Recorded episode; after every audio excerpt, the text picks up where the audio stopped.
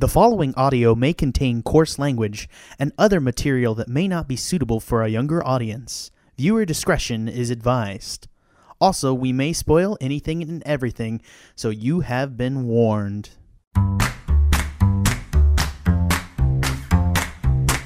Hello and welcome to the Movie Gang podcast. We are here talking about the new animated film from Illumination, The Secret Life of Pets. With me today is Sarah.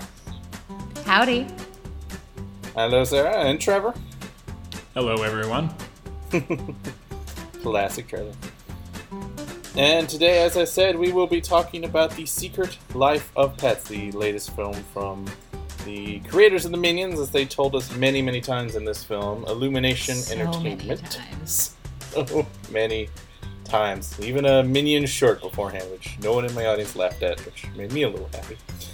So, The Secret Life of Pets is a film that follows pets. It follows mainly Max, voiced by Louis C.K., who is a cute, neurotic little dog play, who uh, is in love with his owner, who is Mary?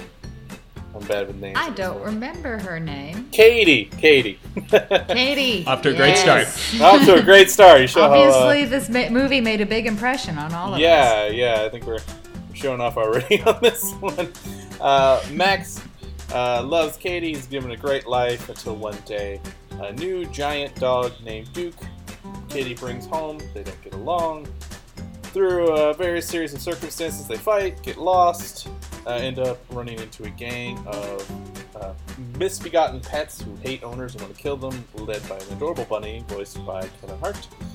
Through various misadventures, they get back home and learn to get together. And if it all sounds familiar, it's basically the plot of Toy Story with dogs. And I think that's kind of where I'm coming from. As you can tell, we're all a little bit lackadaisical for a movie that ended up grossing $100 million this weekend and probably going to make a billion dollars worldwide. But uh, I thought this film was just kind of dull. It was really uninteresting. I thought the action was really interesting. I was surprised the comedy wasn't very good. Uh, it was okay, but I mean, no one in my theater laughed, which is weird. I think maybe it's just me in my theater, but for audience of kids to not laugh, uh, it was very odd. So I'm curious, what did you guys think of Secret Life of Pets? Am I the grouch here or not? No, I, I really agree. I mean, I went and, you know, it was fine. I wasn't necessarily like bored at any part, but it was, you know, incredibly predictable for mo- uh, in comparison to a lot of the new children's films that have been coming out recently. I didn't feel it was as intelligently written as a lot of kids' films that have been coming out recently. Um, the animation was okay. Um, I mean, you know, obviously quite cartoonish, which is probably what they were going for, I'm sure, but I wasn't, you know, very impressed by it or anything. Well, yeah. And, uh, just a quick note: eh, Illumination is kind of known for making lower budget than Pixar. Sure. Like this one cost seventy million versus like uh, Mm. Inside Out, which cost one hundred eighty million or something like that. Sorry to interrupt, but this That's okay. Uh, but yeah, I mean, uh, I, I had a, a couple of good laughs, but, you know, I wouldn't feel compelled to see it again. And honestly, it seems like something I might have rather seen on DVD instead of going to the movies and watching it. Trevor, did you feel the same way? Uh, mm, this was the best hour and a half of dog jokes I've ever seen put to screen. Is that uh, that's that's the best I can do. I'm sorry. One of us really needs to like take the counterpoint on this, and it's down to me because I'm the last to speak as usual. You don't have to. You don't have to. I did enjoy all of the dog people versus cat people jokes Mm-hmm. that Chloe came out with. As a cat person, I could really identify with everything Chloe had to say. My girlfriend wanted to see this movie, and she's a dog person, so we kind of, I guess, got some appreciation out of that as well. I'm currently dog sitting for my neighbor who has three dogs who all have to cuddle me all the time and sleep in the bed with me at night. And I really, you know, they're adorable, but they're love sponges, and I only have so much love to give. Love sponges. but anyway, that has nothing to do with the film at present, except for dogs. I think it has a lot to do with the film, actually. Yeah. I think uh, most of this film's emotional connection with you it just depends on like how much you like pets. Like it's that's that's the one emotional heartstring that they tug on for like the whole movie. Whereas I don't know if we wanted to keep, we're we're inevitably going to keep making Pixar connections because this film invites them. They had a short film in front of the movie. Um, Yes, yes, it did. Which I think is is that the first time Illumination's done that with one of their I animated feature I films? don't know. I mean, I've seen only the Despicable Me movies, and I think I only saw those on DVD, so I couldn't tell you for sure. I didn't do my research on this one, but you're definitely Same. right in that they're trying to milk that Pixar model of uh, you know, open with a short and have a movie that's big and funny, but also has a deep emotional heart at the end. It's very Pixar light in a sense, especially for the fact that there's so many beats that they're doing from Toy Story. You know, it's the two people, and one's neurotic, and one's more like, kind of fun loving, and one's you know they fight each other, and because they fight, they get lost, and like there's so many elements of that. Uh, one thing I'm very curious about: did this movie feel violent to y'all? Because a little bit, yeah. like they, they murder a snake, and maybe it's because I love snakes, and like I had a pet snake for a while, and it's like that just felt really dark, and like at the end, it's like them fighting people and punching people on the Brooklyn Bridge, and it's just like, and there's like giant car accidents. It just feels, uh, it's like the Batman versus Superman of kids movies. Like there's just like a lot of destruction, like outside I mean- of like, buildings falling down. I guess. It, it's funny you mentioned the the car collateral the collateral damage with the car chase because I had that exact same thought sitting through it, and I thought I thought oh, Finding Dory just went to the same place like a few Yeah. weeks ago with their car mm-hmm. chase, so mm-hmm. I can't really complain about that anymore. But like Louis C.K.'s character falls in love with um, what is her name again? Gidget. Gidget, right? As she's like kicking ass, that that mm-hmm. is what makes like finally opens his eyes, and I thought that was kind of a weird like Yeah. conclusion to that arc. Was Yeah. like that's what does it for him is seeing her kick all this ass. It's like why did how did we lead up to mm. that? specific? Right. It wasn't her finding him in the city. It was her punching people. Yes. But yeah, with the the the back back to the I guess the violence in quotes in this movie, but again with the cars, I do I do remember finding myself thinking like.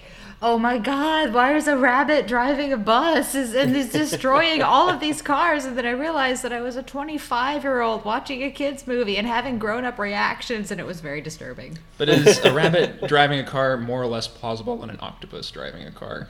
Less plausible. Less plausible. Much less plausible. Octopi are aliens, man. They've got like three hearts and they can change colors and they've got eight appendages. Jesus. Fair enough. Yeah. yeah. Octopi are really intelligent as well. Bunnies are, are dumb rodents. it's a bizarre film. I think one thing that is good is the voice acting. I really did like Jenny Slate a lot. I think Louis C.K. is pretty solid. I, I was curious because I'm a big Louis C.K. fan. I'm actually seeing him in two days, uh, Houston uh, Arena. Oh, nice. Uh, Remind yeah, us who Jenny for. Slate uh, voiced, which character? Uh, Jenny Slate voices Gidget. Jenny Right. Slate's uh, famous from Yeah. Parks and Rec, and she's been voice actor in tons of stuff. You'd recognize her if you saw her.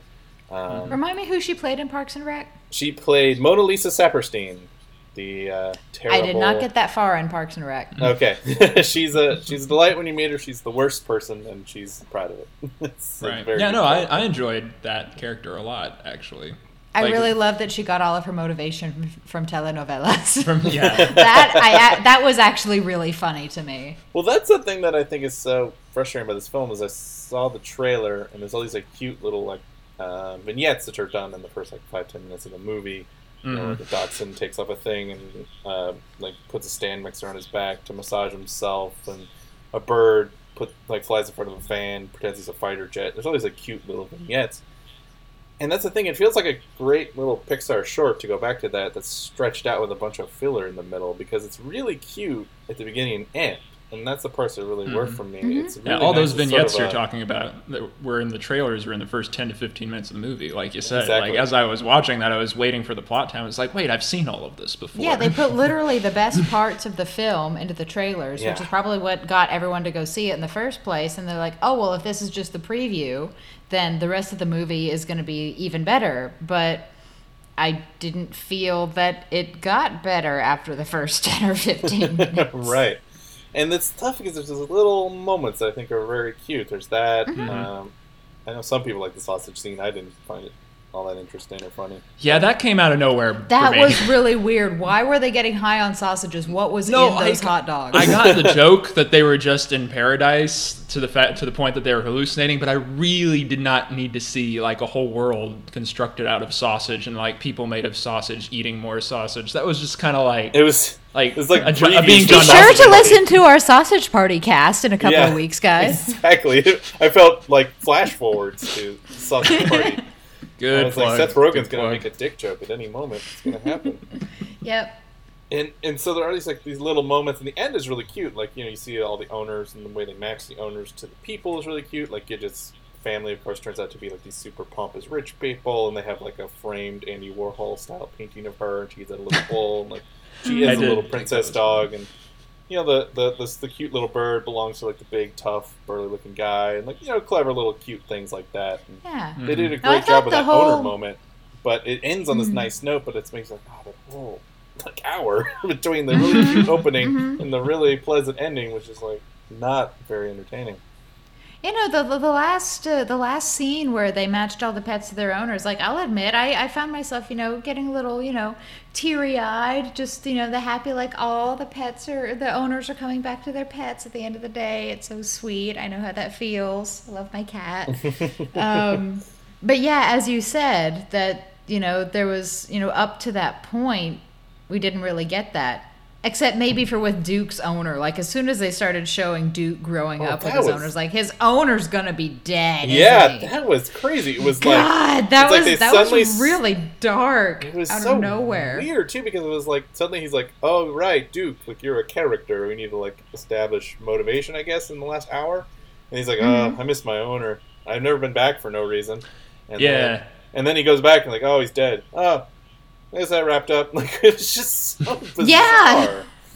That wasn't the only time, too. I thought that motivations got kind of built up and then thrown away. Like I never really understood why um, the bunny switches. Like they, they all decide, they all pitch in together and decide to rescue Duke and um, and Max at the end when the truck is falling into the bay.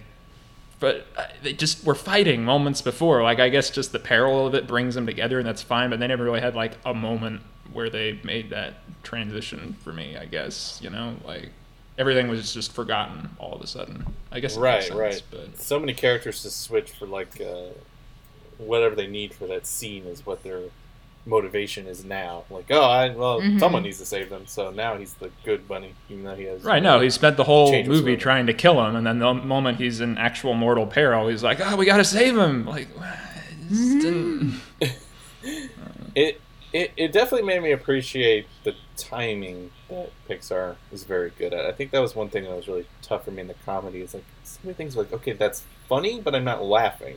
And maybe it is just because I'm like a static theater. And maybe if I was in maybe a better environment, I would have laughed more. Mm. But I would see stuff and I would be like, like the Ricky joke. I thought that was that seemed funny to me. Where he's like every time he'd be like Ricky, and then he'd point to like a goose. I thought that was hysterical. I, I I, loved laugh. Ricky the Goose. I thought it was funny, but then so did everyone else in my theater. Um, Right, the maybe I audience just that saw I it- saw it with was was more inclined to to laugh at things.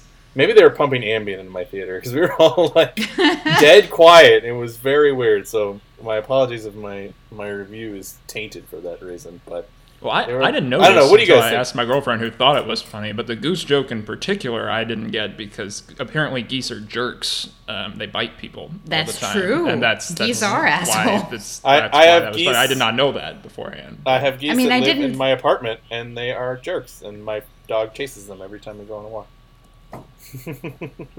yeah, Yeah, I mean, I, I don't think I thought it was funny for that particular reason, but just that there was, you know, any sort of critter that he kept being like, Ricky, we're doing this for you, man. Like, his, I don't know, it was it was amusing. To me. I I'll give like this credit that I think I enjoyed Kevin Hart more as a bunny in this movie than I did, did in Central Intelligence, doing his like straight man thing to The Rock's like exaggerated thing.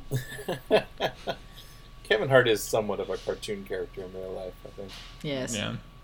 He But played- um, I thought a lot of the best jokes were actually. I think I swear you could tell like which ones were written in and which stuff Louis C.K. just kind of threw in there, and they decided to add to the script. Like there were a couple of jokes that were just like there was one in particular when they were like coming to the end of one of the pipes, I think, and one of the escape scenes. There's just this joke that was tacked on to the end of the scene. Like his mouth almost stopped moving, the camera was zoomed out, but there was still a joke going. It was one of the better jokes. Like Yeah, you're right. I feel like- I can't remember any one particular. I wish I'd written something down or brought my notepad because there was one joke that felt like so Louis C.K. where it was just like, man, deadpan, life is sucks kind of joke. mhm. And you're Yeah. right, there were those kind of weird in moments in between where it did feel like the personality of the people were taking over more than the, animation style.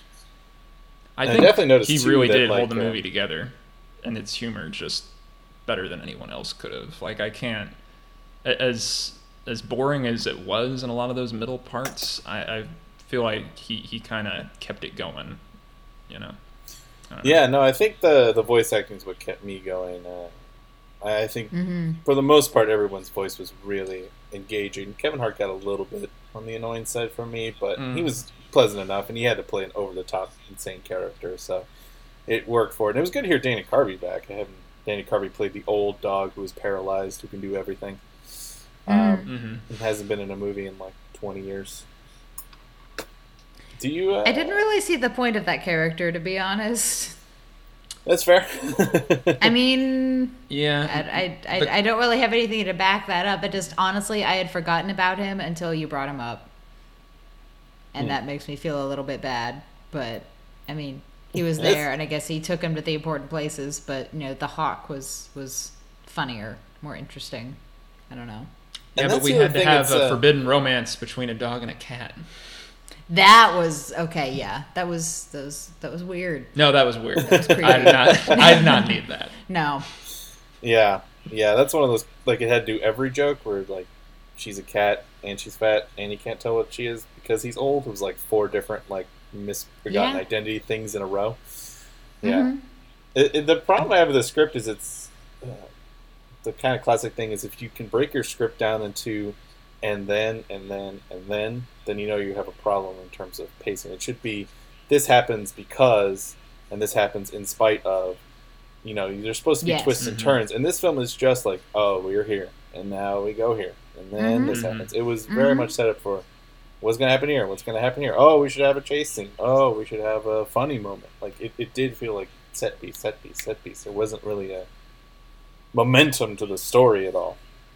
And I do mm-hmm. feel like part of that might be because they felt like it's you know a kids movie and the kind of movies that Illumination usually does. Like there can't be a dull moment in terms of well, I don't know. They they, they there were some dark moments like with Duke finding about his owner and everything, but I, there, there were just so many jokes crammed in that felt like they just put there because they needed a joke. Like this movie was very self-aware with its humor sometimes, to the extent like like we were just saying with um, with the old paralyzed dog and the cat, like the, the ridiculous like crush thing, and you, she just goes like, "I'm a cat, stupid." Like it's it's like the movie tries to make a joke, and if the joke is unsuccessful, then it makes another joke about its own failed Right. joke. Like I feel like that happened more than one time.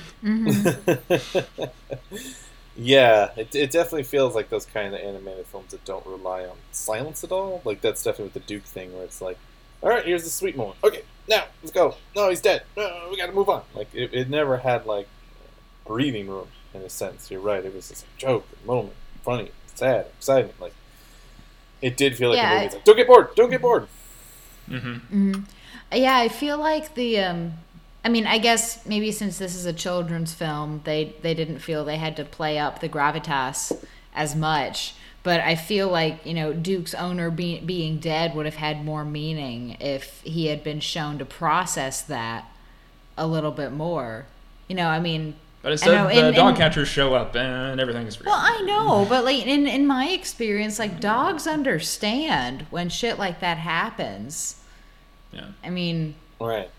You know the, if if they were trying to be accurate to you know actual animals which i understand that they're not because it's a children's movie but you know he would have you know he, he should have at least you know thought about it. It's like my owner isn't here anymore this is very sad but instead he was Right. like oh well you know I, I i got out from my owner's house and you know i I- i'm not there anymore and max is like well yeah let's go see him it's like okay i guess we can and then they did and he got mad for a little bit and then he just seemed to like forget about it entirely. And I didn't really feel that was how a dog might actually behave. I'll give him the credit at least that they started trying to do some sort of like psychological thing where he was afraid to go back because he thought that because he never came for him at the pound, he just didn't need him anymore. Like it was mm. kind of a neglected, again, kind of a like a neglected Toy Story moment from like True. from like Toy Right. Story three Right. No, it's totally Jesse from Toy Story 2.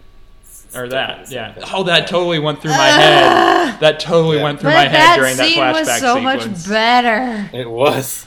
Damn you. Oh god, new you got a song. song about it and everything. oh god. I didn't like that scene when I was a child going to see it because it because it was so sad. I felt like it was I felt the pull on my heartstrings and I was like, no, this is manipulative. I don't want. I was I was a hard hard to please Oh, child, but Well, it feels, it feels I makes know for a lot of bad people. forever losing something. Like, what if it had a consciousness and it's sad? I left it. Like, it's terrible. I, was a, I was a kid who No. lost a lot of toys. That was not what I needed to hear. yeah. I think I think John Lasseter would talk about that moment in Toy Story 2 where he's like, "Ah, we have something." with the evolution of Pixar and shit. Well, uh, this brings up a point I wanted to bring up. Uh, I've heard a lot of people who defend this movie say it's a kids movie. You know, it's fun, it's entertaining. It's not. Oh, we all know not that's awful. bullshit. Yeah. What What standard do you guys feel as adults who don't have kids? Like, this is just who we are. This is what the Weekend Podcast is. How do you feel criticizing kids movies? I personally hate that argument, so I'm just saying that. But I want to hear you guys first. Well, I think that in comparison to a bunch of the other kids' movies that have come out recently, i.e., Zootopia, i.e., Finding Dory, both of those films, you know, dealt with issues that are relevant in today's society, racism and mental illness, respectively, in a way that made it relatable to kids in a not you know not like a necessarily obvious or preachy way but you know it's something that kids might think about in the future and that's great and it gave kids an important moral lesson to learn and digest and process you know throughout their young lives. Secret life of pets didn't do this except in relation to pets but not really because i mean it showed the pet's perspective it didn't really show like the owner's perspective like all this crap happened to these pets the owners didn't even know they were gone Right. It's all like in one day. Yeah. yeah it's all in one day it was all very one-sided it didn't show any sort of like repercussions for what happened you know even you know though even though max like trashed the apartment to try to blame it on duke in the morning katie just glossed over when they got back like oh okay so we had a bad first day so what it's still okay let's go I- eat pepperoni on the balcony I love that moment because you could totally tell they were trying to like, oh, we did this bit in the beginning. We need to address this at the end, Yeah. like right beforehand, and it just made it so much worse. Mm-hmm. Right. Like I forgot. Like I was like, oh, that's the same day. I forgot that Mhm. that happened. I was like, are they just gonna remember that happened? So at least they remembered it happened. But you're right. Like, and I think that's Mhm. the thing. I, I don't think any kids are gonna hate this movie, but I just don't think kids are. If you want to show your kids something to entertain them, that's totally fine, and that it serves that purpose. But there's so much out there. Like we have Netflix now. We have a wide variety of things to just show kids. If you wanted to, some show of us still something. have our disney vhs tapes Some of us have our VHS tapes clinging to them drastically. i watched the lion king a couple of weeks ago I was about to say, do you have a VCR that works? I do. Yeah. I don't know. You can about find one for I'm- ten bucks.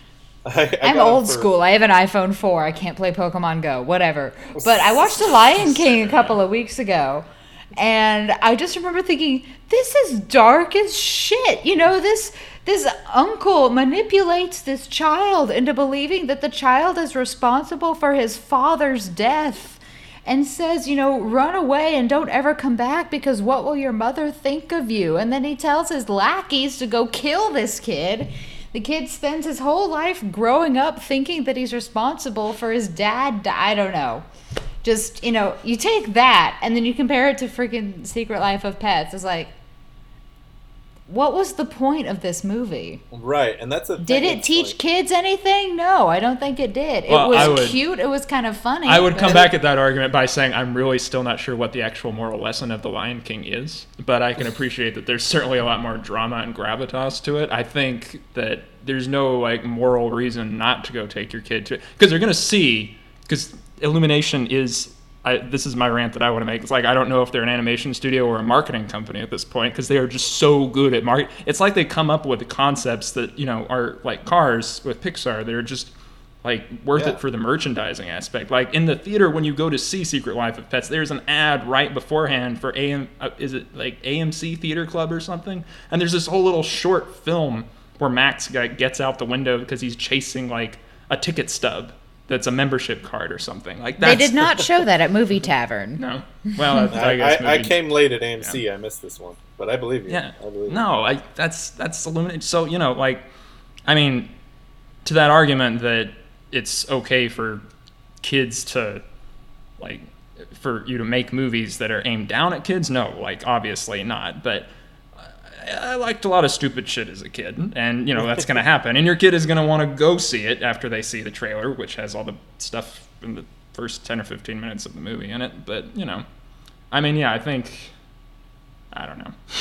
Yeah, I mean, there's I, I I would have no reason to say like I don't want to show this movie to my kids. It's absolutely not that. There's nothing wrong with this film. I just I don't feel that it you know it teaches anything or that it really has a point. I feel like this is something you should maybe show to younger kids. Just be like, oh, let me occupy you for the next hour and a half. Right. Except But that then- violence is sexy. It does teach that violence is sexy. Let's not forget that. That's true. We do have the ass that, that that's possibly something. objective. Mm-hmm. That's a very good point. Also, teach them about telenovelas at a very young age. well, that's the thing. Yeah, that's my stance too. Is that there's movies that don't there's movies that don't have good themes that are kids movies that are funny, and there are movies that have good themes that aren't as funny. And there's you know there are kids movies that do a lot of things. The best kids movie do all of them. That'd be ideal. But there are ones that do it very well. I don't think the third Kung Fu Panda movie has deep themes. I think the first one actually does, but I think the third The one is first just one made The first yeah. one was great. I have not seen uh, two and three, but the first one was excellent. The First Two one has was like the same moral as was every other really good. DreamWorks movie. yeah, but it two- was still good. yeah. Yeah, Yeah. But but three has like still has really good action and really good humor. You know, there's something to watch here. I just don't think the action's Mhm. good. I don't think the comedy's good. I just don't think the humor's there. And there, you're right. There's no theme at the end of like I learned something interesting. And a great theme will make me appreciate a film. I thought Monsters University was boring throughout the first movie. The theme at the end, end was so interesting that I kind of like that movie, even though it, I know it's not shouldn't just be there for theme. But it's like "Wow, that, that theme is really impressive. Ben, that's like the fifth time you brought up Monsters University. It's so good. We're gonna have to do a cast on it. I, I was No, I know what you're so talking about because. I've caught it on TV like twice now, and I keep watching it because it's there, and you keep talking about it. It's it's you'll you'll. I'm telling It you, is, The it last is 20 good. Minutes, No, I know, You're shocked. I know. I'm just saying. I'm not. I'm. Surprised. I mean, Helen Mirren plays a gargoyle. It's perfect. It's a perfect movie. So yeah. Helen Mirren as the gargoyle is my favorite part of it I want to Monsters make clear that it's not won't a joke at Helen Mirren's expense. It's Certainly it's not. Actually, she compliment literally in a, in a plays a gargoyle and is one or a dragon thing monster it's critter, just the scariest and she's thing great. Pixar's ever put to film. Yeah. yeah. So I think uh, I think once we start talking about Pixar movies, we're we're done talking about Secret Life Pets. Is there anything else? Yeah, it's inevitable. They set themselves up for it. You know, they even like have an Illumination logo now where a little minion comes out, lest mm. you forget. Yeah, and the, and Illumination blinks out and just says Minion for a second. I'm just like, I, I get it. I get it. We know. I had funny actually once. forgotten about the short film at the beginning until you guys brought it up. It was, Yeah. it was okay, kind of. Was It It was. There may- was maybe one moment that was funny with the garden gnome, but uh, uh, Yeah. it, uh, yeah. it, it was no Piper, obviously. but- obviously. There's definitely no Piper. I don't know. I think I may have actually liked the the volcano thing in front of Inside Out more than I like. Wow, this. I know Jack really likes that one for some reason. I mean, reason. that kinda I, I really me. actually I hated the volcano thing. I hated that but at song. I least that too. had like a you know a catchy song or something, and it was you know loosely based in you know actual geology that happens. This was just a stupid minions or idiots short film. Mm-hmm. Yeah, it was like Minions of Three Stooges without any of the timing. like it's just Yeah. it's like it's just like "Ah, he's on the thing. It's, ah," it just was like Just all the noise that slapstick. short. Mhm. Yeah. All right. So now let's uh, let's take a breath and we'll talk scores. So Sarah, what do you give Secret Life of Pets? Mm, Sounds like a meh. it is. It's a very solid meh, actually. Um, does anybody happen to remember what I gave Jungle Book? Because that was also a meh, but I like Jungle Book more than I like this movie. I know I gave Jungle Book a six, I gave think it a I might have- well. I might have given it a six as well. Um, and then afterwards I thought maybe I should have been a five.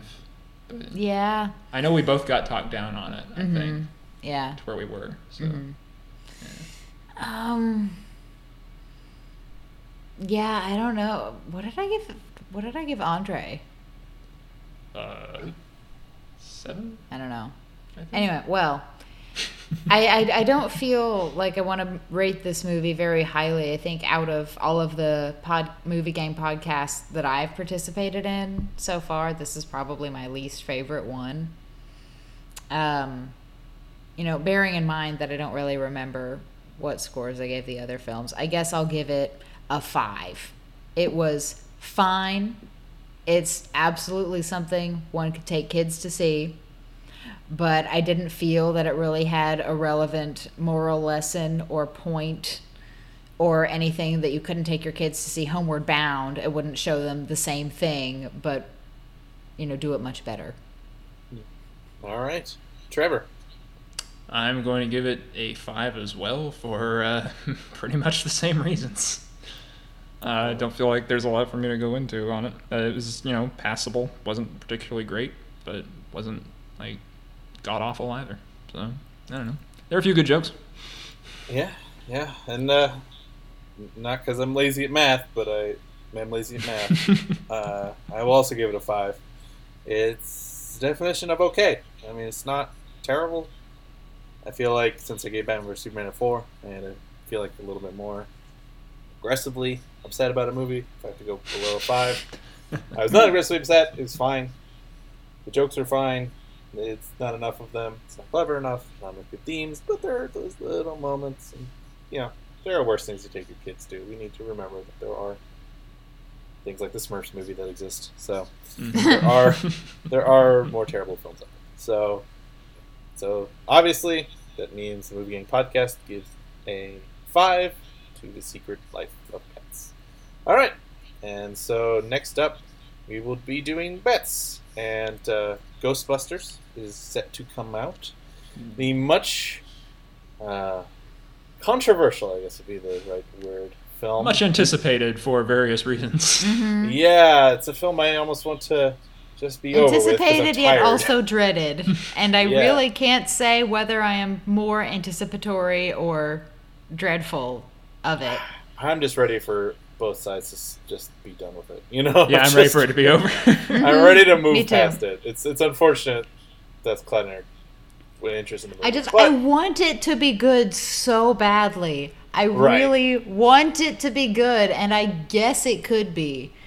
But some of the more recent commercials just makes me think this is going to be oh, terrible I've never and any of the embarrassing. funny. None, none of Yeah. them. I don't know. Yeah. It's it's a it's a good idea in you know in in terms of concept. Yes, like yes, reboot this classic film, but you know flip the gender roles and like that's you know good good actors, good actors, Mhm. good idea. Some but disagree I just on that, don't know what the script is gonna do to them, and just mm. Yeah, yeah, and I like the co-writer Katie Dippold. She's a very funny uh, comedian on a lot of Mm. podcasts I listen to. So I know what you mean. I know what you mean. But mm, the we don't know. Is the rest of the world tired of hearing about it? Or is the rest of the world just completely ignored it? Um, I was talking to a friend of mine. She hadn't heard anything about the controversy. So you know, maybe people are going in cold. So Ghostbusters is coming out, and we will guess: Are people going to see it? Is the controversy too much? Are we tired of it, or, or is are people actually curious about the Ghostbusters box office wise. So, predictions. We will record next Sunday, so we'll know the uh, estimate for what will make opening weekend. Where do you guys think Ghostbusters will open? Do You want me to start? Yes, Yeah, give us a ballpark then. yeah. Okay, I'll, I'll start. Uh, I'll Make go a little bit for us. high on the prediction scale. Uh, predictions kind of have it somewhere between 30 and 50. I'm going to go ahead and go high and say 50. Every time I've seen the trailer in the theater, even though I don't personally think it's a really well made trailer, it seems to play decently to an audience, especially kids. thing. I've noticed they've been playing a kids version of the trailer in front of kids. movies. Really? Yeah, uh, Secret Life of Pets. Well, had one. actually, yeah, that's that's true. It did. Yeah, and it kind of cut down a few like language stuff and stuff, and I was like, oh, they're gonna get kids to go to it, and the kids are like Ghostbusters, it's like they love the you know, brand, like they want to go see Ghostbusters. So I think maybe it's too high, but I'm just gonna go ahead and do fifty. Sarah, Trevor, you want to take one? Yeah, I'll say 40. Trevor will say forty, and Sarah. And I guess I'll take the high end and say 60, just in case it happens to draw in all of the, you know, female fans of the original Ghostbusters movie who might say, finally, we're getting representation in this film that we love. Let's see how it goes. All right, all right, going uh, going strong. All right, cool. So that is the bet, and we'll open it up for the rest of the game to uh, decide. And last week's bet was we were betting on the spread in between Rotten Tomatoes and Metacritic for Ghostbusters, and the reviews are out today and uh, have been pouring in, and mostly positive, uh, much to the chagrin of people who wanted to hate this movie. Uh, they've of course been cherry picking the negative ones, but that's what people do. So let me see real quick. Add it up. Right now on Rotten Tomatoes, Ghostbusters is a 74, and on Metacritic, really? it- yeah, and on Metacritic it is a 63. Well, I lost. Yeah, the spread. Trevor's was a 30. Trevor had a big spread. wow. Um, so Jack technically is the winner, but Jack is not here. So I Jack guessed 10. He was technically the winner, but I guessed 15. So that means I get a tie because I'm closer. So uh, I wanted to just talk real quick. Uh, I'm moving, so I don't have as much content to talk about, but I'll just talk about something a lot of people talked about, and just reiterate that you all should definitely check out OJ Made in America. It is, those who don't know, it's a really phenomenal documentary under the 30 for 30 banner, which is ESPN's documentary film board. Uh, and it is their most ambitious film ever. It is seven hours long. Uh, it is split up into five parts, each about an hour and a half long, feature length, but very bingeable. It's a film you can really just sit down and just drive through, and it's interesting because I also love the narrative film, which is just about the trial. This is more about uh, death, uh, called The People, is OJ, which is also good. But this one kind of goes even further back than that one. It goes into OJ's career as a kid, but also talks about how you know, he didn't really help out with the uh, civil rights movement in the 70s and becoming a businessman in the 80s and what it meant to be this like sort of high-profile black actor and spokesman, and then his fall, and then what happened after the trial, whereas you know people were just the trial, and it's just incredible. And I didn't think that two things about OJ would come this year, and they'd be two of my favorite things of the year in any medium. I, I really recommend both, especially uh, especially OJ Made in America, which I think is better uh, than People. OJ. That one's really good as well. It's just incredible view of race and fame and greed and crime and downfall, and it's just great. It's one of the best documentaries I've seen in a long time. So please check out OJ Made in America. It's, it's pretty great. So that'll do it for the Movie Gang podcast. Uh, for everyone involved, we want to say thank you for listening. Be sure to check us out on Facebook, like and subscribe us. Be sure to give us a review on iTunes. It does actually help out the show. It does help with uh, their help us find new listeners. So we really appreciate it. And always uh, feel free to email us. So for everyone, we'd like to say thank you for listening, and we'll see you next time.